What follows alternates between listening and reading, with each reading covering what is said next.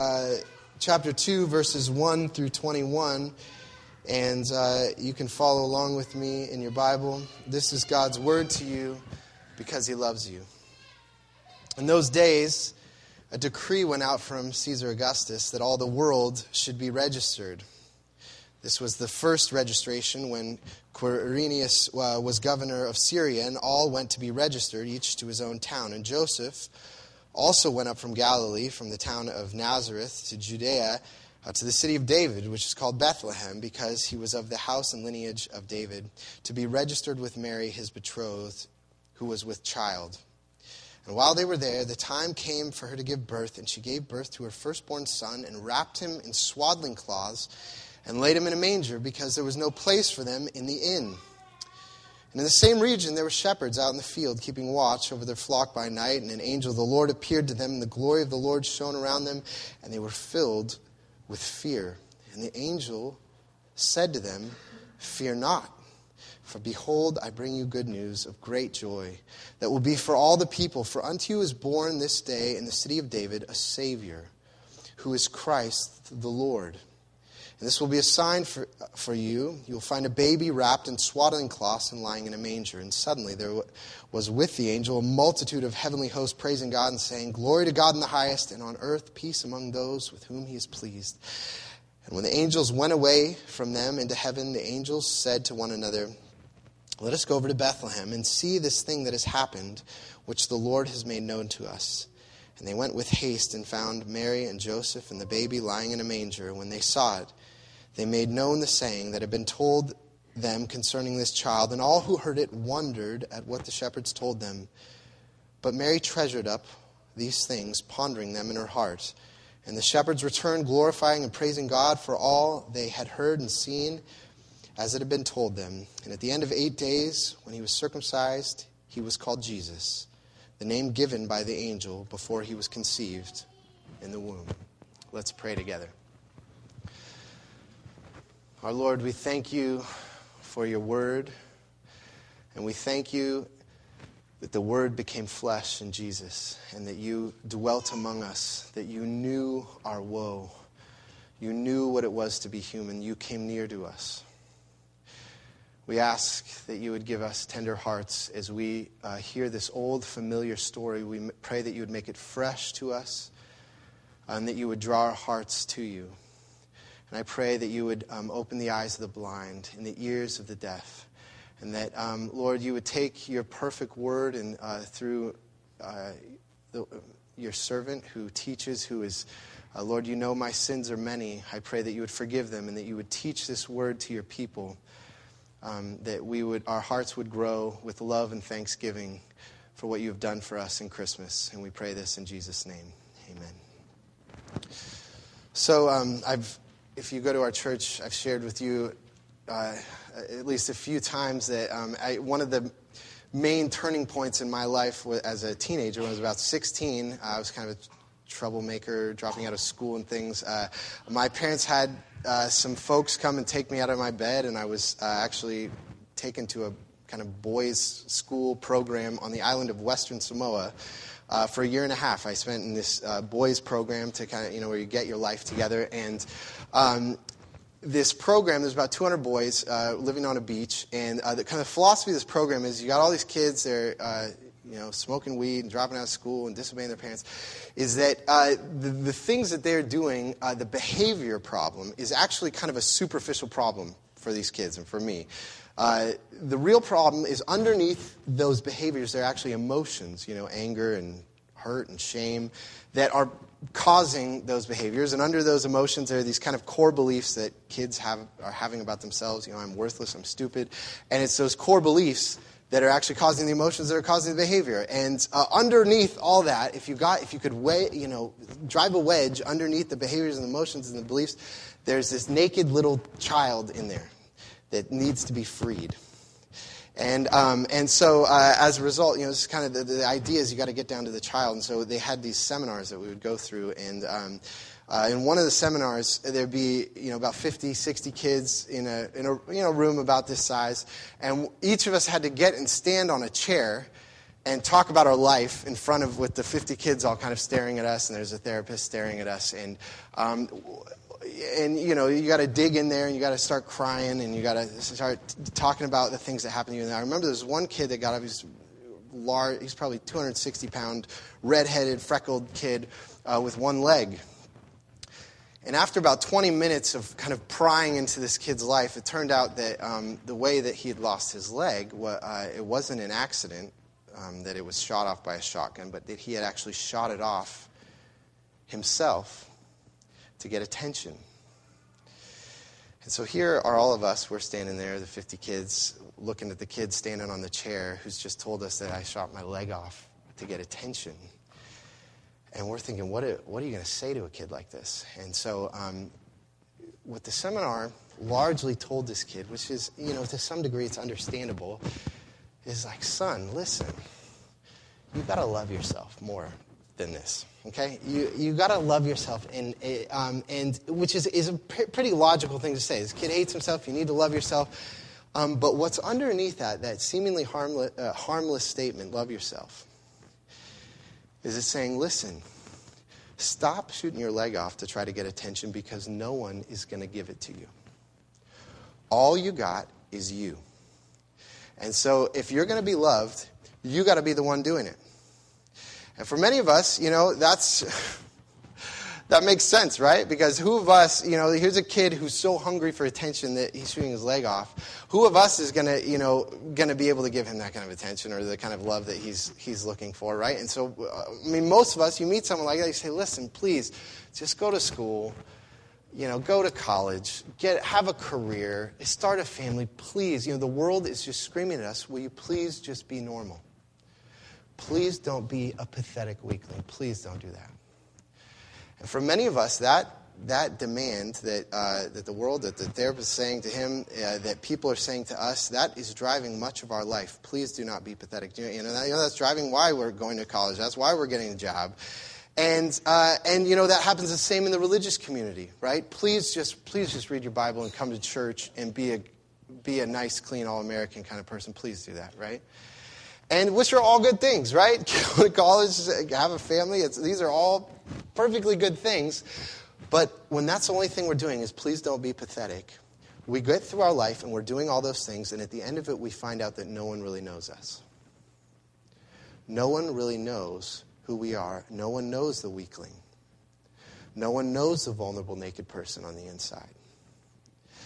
And what we have in this passage that I just read to you is the creator of the world, the God who, the, the God whose love is shining through all things, the beautiful meaning behind everything, does something in history. And in the middle of a world that's saying to us, don't be pathetic, don't be weak, um, make something in your life, God comes and he becomes a poor, weak, screaming, vulnerable little baby in a cow, you know, stall being born. There's God. There's the baby Jesus. And to a world that says to us, listen, I don't want to mess, I don't want to mess with your brokenness. I don't want to mess with your sin. I don't want to mess with the problems, the, the weak things that are in your life, the vulnerabilities. The world's saying, I don't want to deal with it. God says, but I do.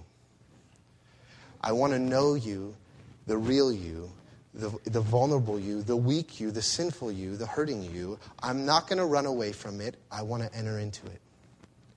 And that's what Christmas is about. That's what the little baby is about, the screaming, crying little baby who turns out to be God. And so what we're going to do is we look at this passage. I'm just going to tell you two things, okay?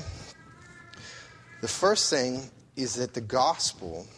The gospel, the gospel is basically what Christians believe. That it, what it means to be a Christian is you embrace, you trust in the gospel. It's the basic Christian message that the gospel is about the nakedness of God. It's about God becoming naked. But secondly, the nakedness of God leads us to fear, first to fear, then to joy, and then to deeper joy, deep joy.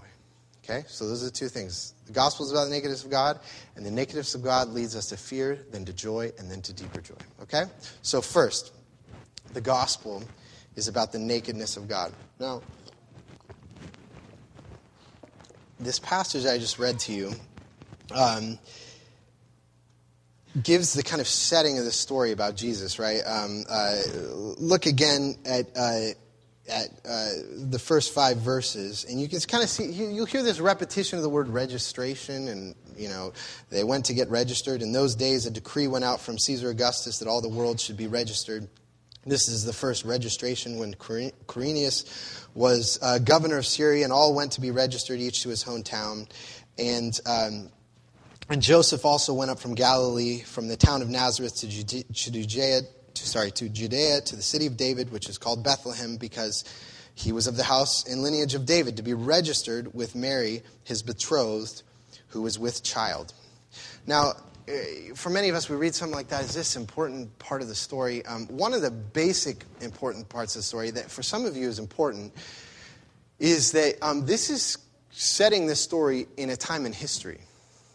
Okay, we know who Quirinius is. We know who Caesar Augustus are. We know roughly, you know, a couple within a, a year or two, uh, what year this is happening. This is all recorded history. Now, many people have the idea that um, what you know, the stories about Jesus in the Bible is kind of all legend. You know, there were all these uh, these Christian communities, and they had these oral traditions, and it's kind of like telephone, and one person told one, you know, another person, and it's about some um, mythical figure who happened a long time ago. Who knows when? And did anyone even see him? Did Jesus ever even exist? The Gospels aren't that at all. We know this time, of, we know this place, we know this time. We can name when God became a man. We can name when these things happened. It happened in history. And so the first thing is we're, we're not talking about um, just kind of spiritual things that happened in heaven or in the spiritual world or in our hearts. We're talking about, talking about things that happened in history. And one of the things that this says, you know, all the picture here talking about the Caesars and the governors, it's all talking about a world of power, you know, where the man is, right? Um, you know, that word registered shows up four or five times. And um, and why is it talking about registrations? What what is that? Why would a king, um, you know, make a, take a census of the Roman Empire? Well, for two things. The reason you want to count the people that are in the Roman Empire is because you want to know two things. First of all, you want to know how many people there are so you know how big your army is. And second of all, you want to know how many people are, there are so that you can know how much tax money you're getting.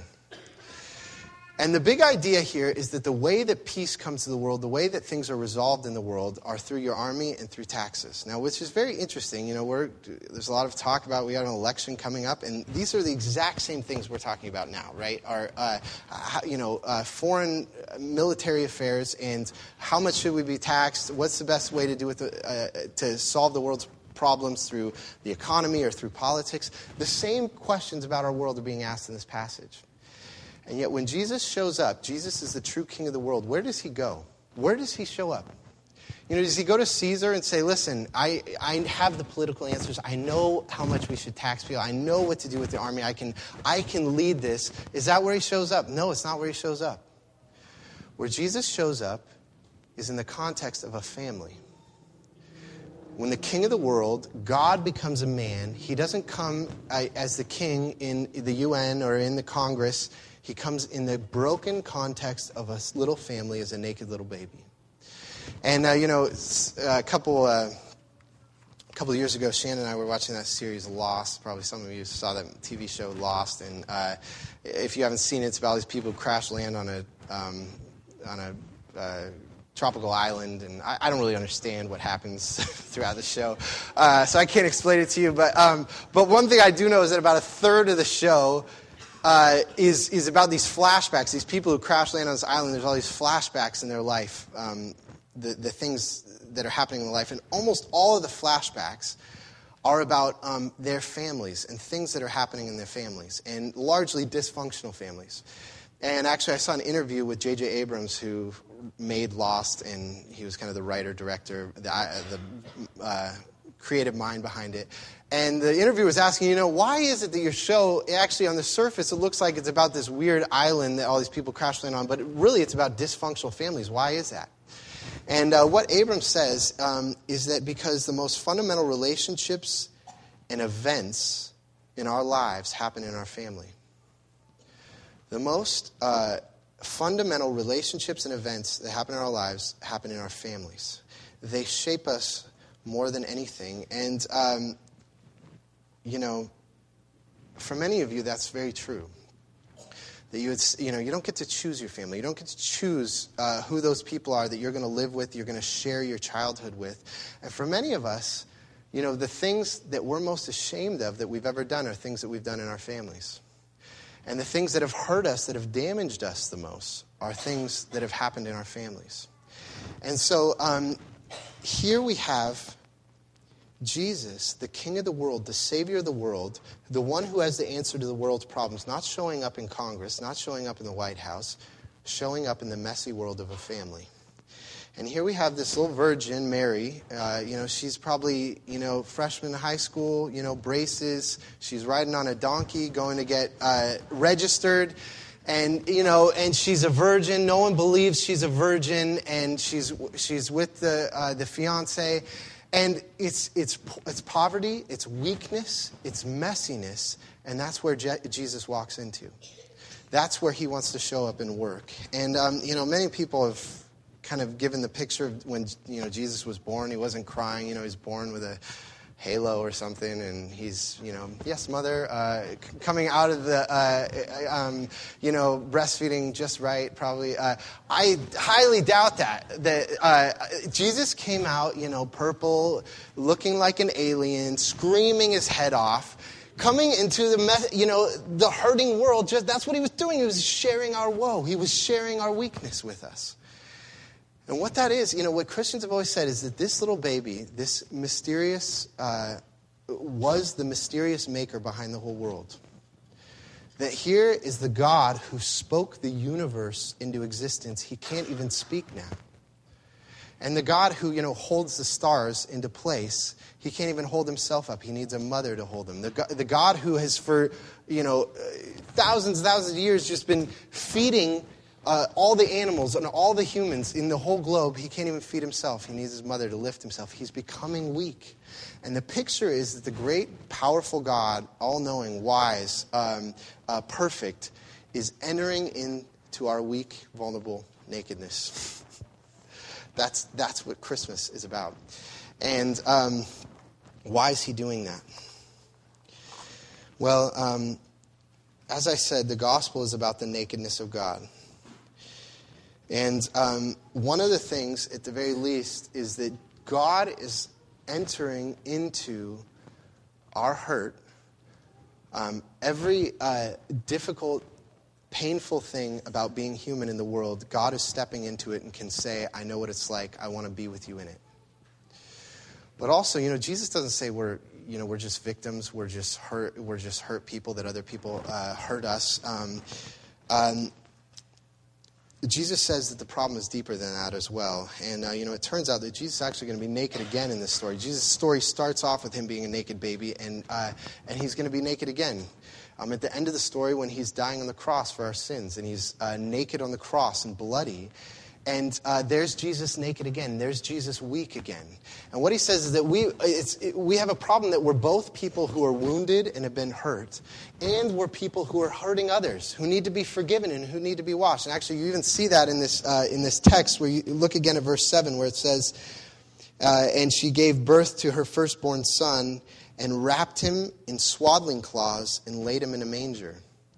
And Luke, the author who's writing this, at the end of the Gospel of Luke, is going to say almost the exact same phrase where he's going to say, um, and they wrapped him in burial linens and laid him in the tomb.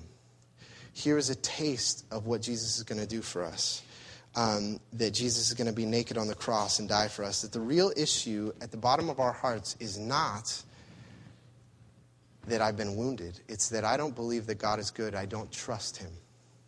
I don't trust him with my life.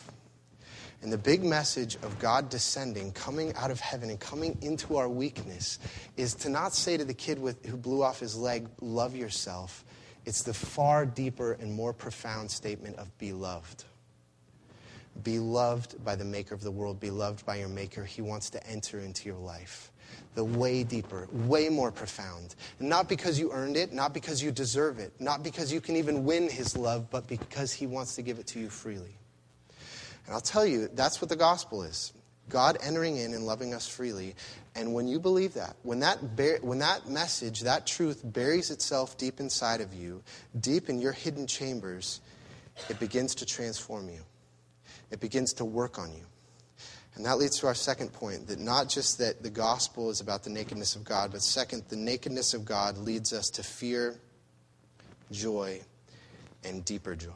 Okay? So um, now, for some of you, um, you might be uncomfortable with the idea that Christians say that, um, you know, Jesus was born of a virgin. And, you know, I'm not sure much what to say about that. I, the only question I kind of ask myself in that, okay, if God was going to become a man, how would that work?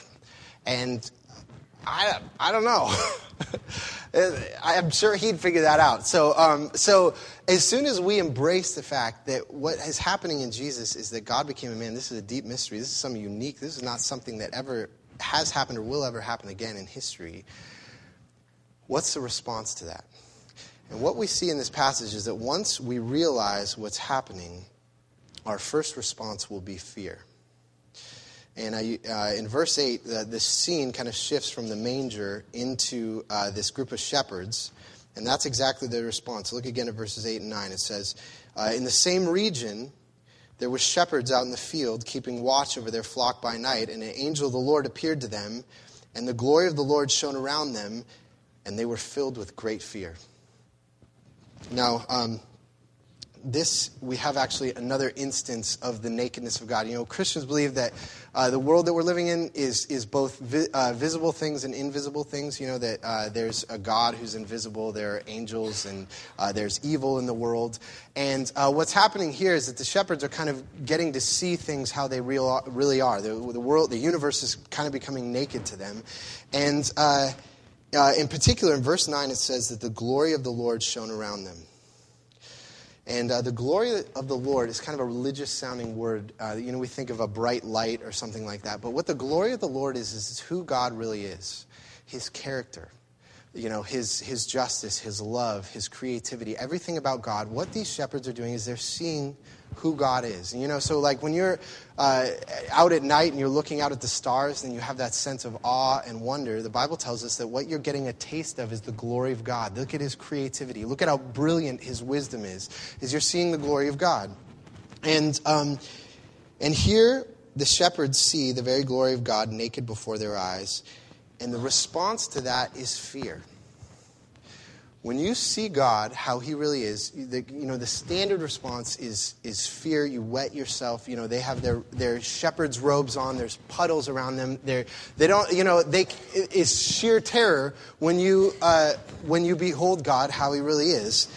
And, uh, you know, when I first became a Christian, um, that idea that you fear God, that God would be someone you're afraid of, or that you would be afraid of, was kind of a, it was unsettling to me. You know, it shows up throughout the Bible. Uh, fearing God. I thought God loved me. Um, should I be afraid of him? But you know, honestly, I think in Bellingham, people would get that idea. Um, because, you know, a place like Bellingham was a recreational kind of place.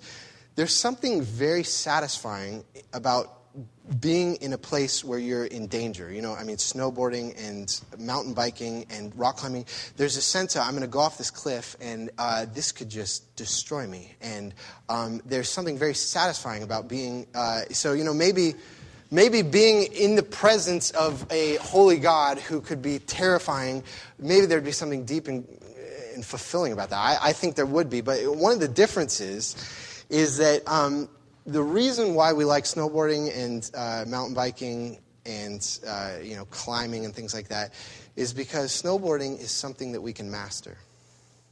You know, gravity is nine point six meters per second squared, and it's always going to be nine point six meters per second squared. And so um, I can master it. I can. I know what's going to happen when I fling my body off there, off this. I can get good at it.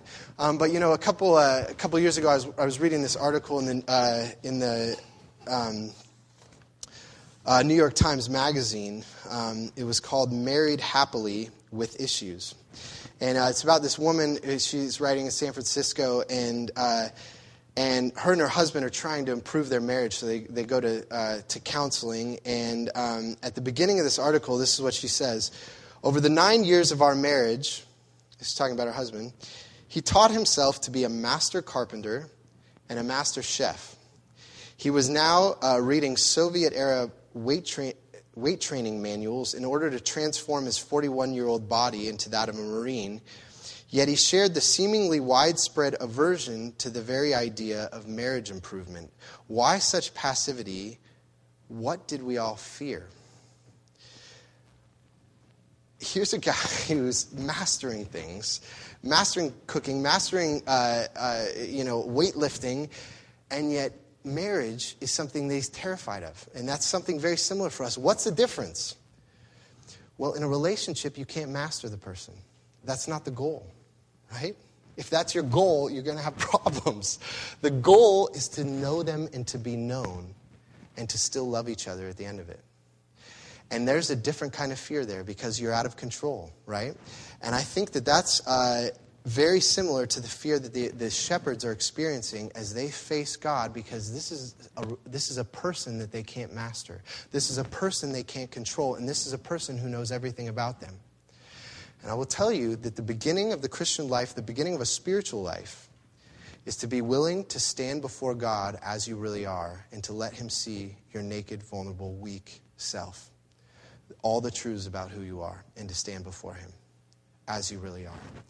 And um, with all the ways that we judge people, with all the ways that we're bitter, the ways that we're envious, the ways that we doubt our parenting, uh, the disappointments that we have in our life, all of those things, to stand there before God and let him see them all.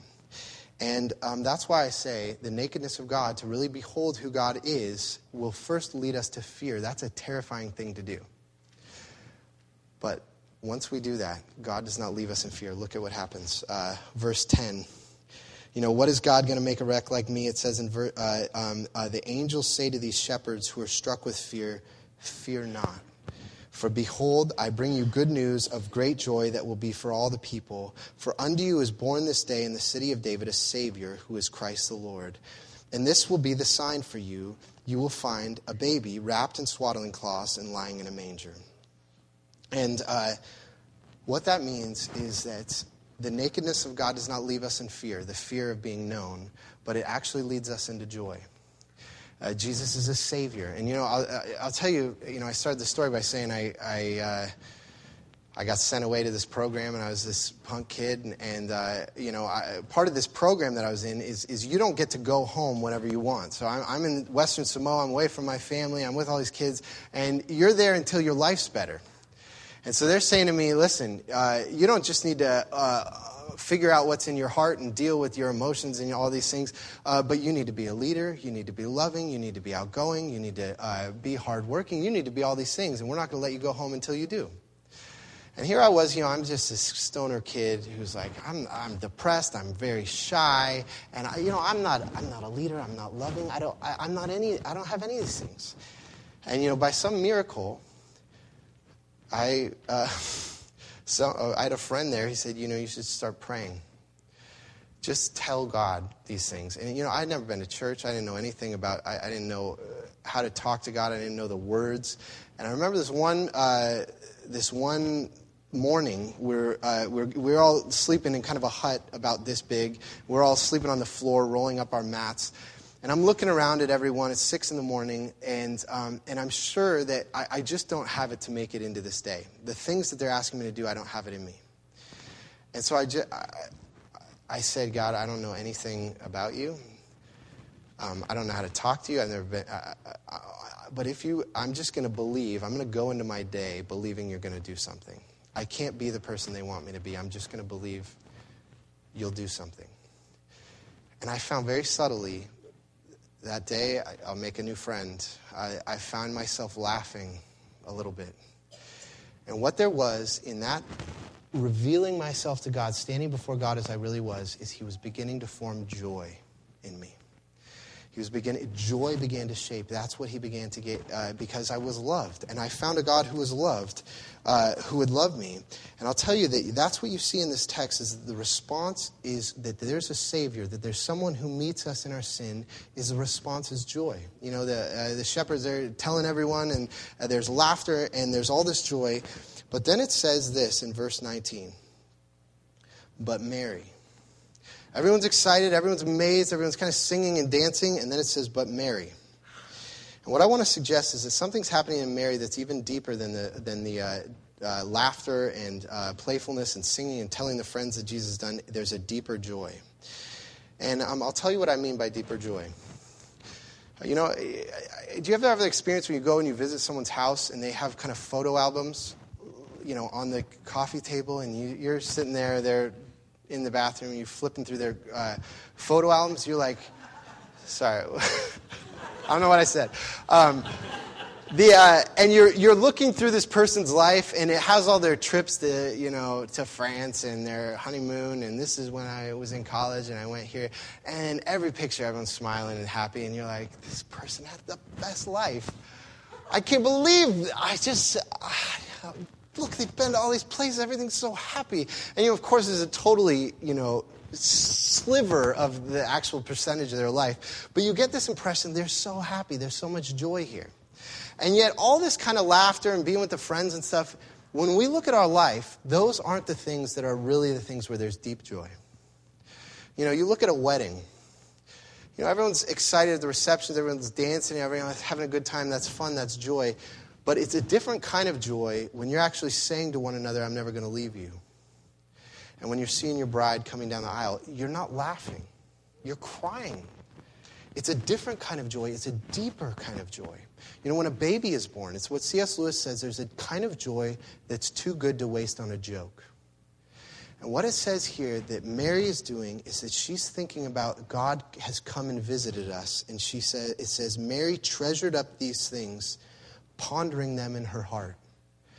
And she's tasted the love of God, and she's beginning to internalize it.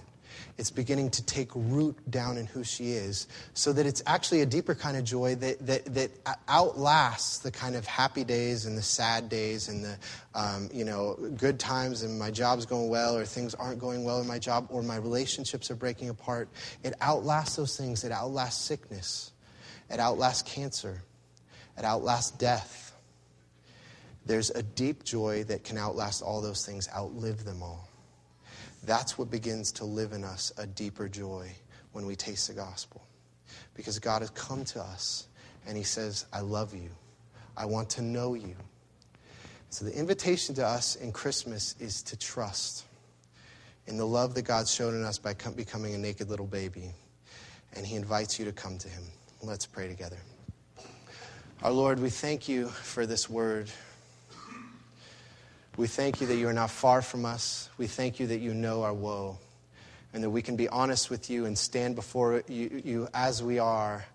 I pray that you'd give us courage to do that and that we would find in knowing you and being known a deep joy. We ask this in Jesus' name. Amen.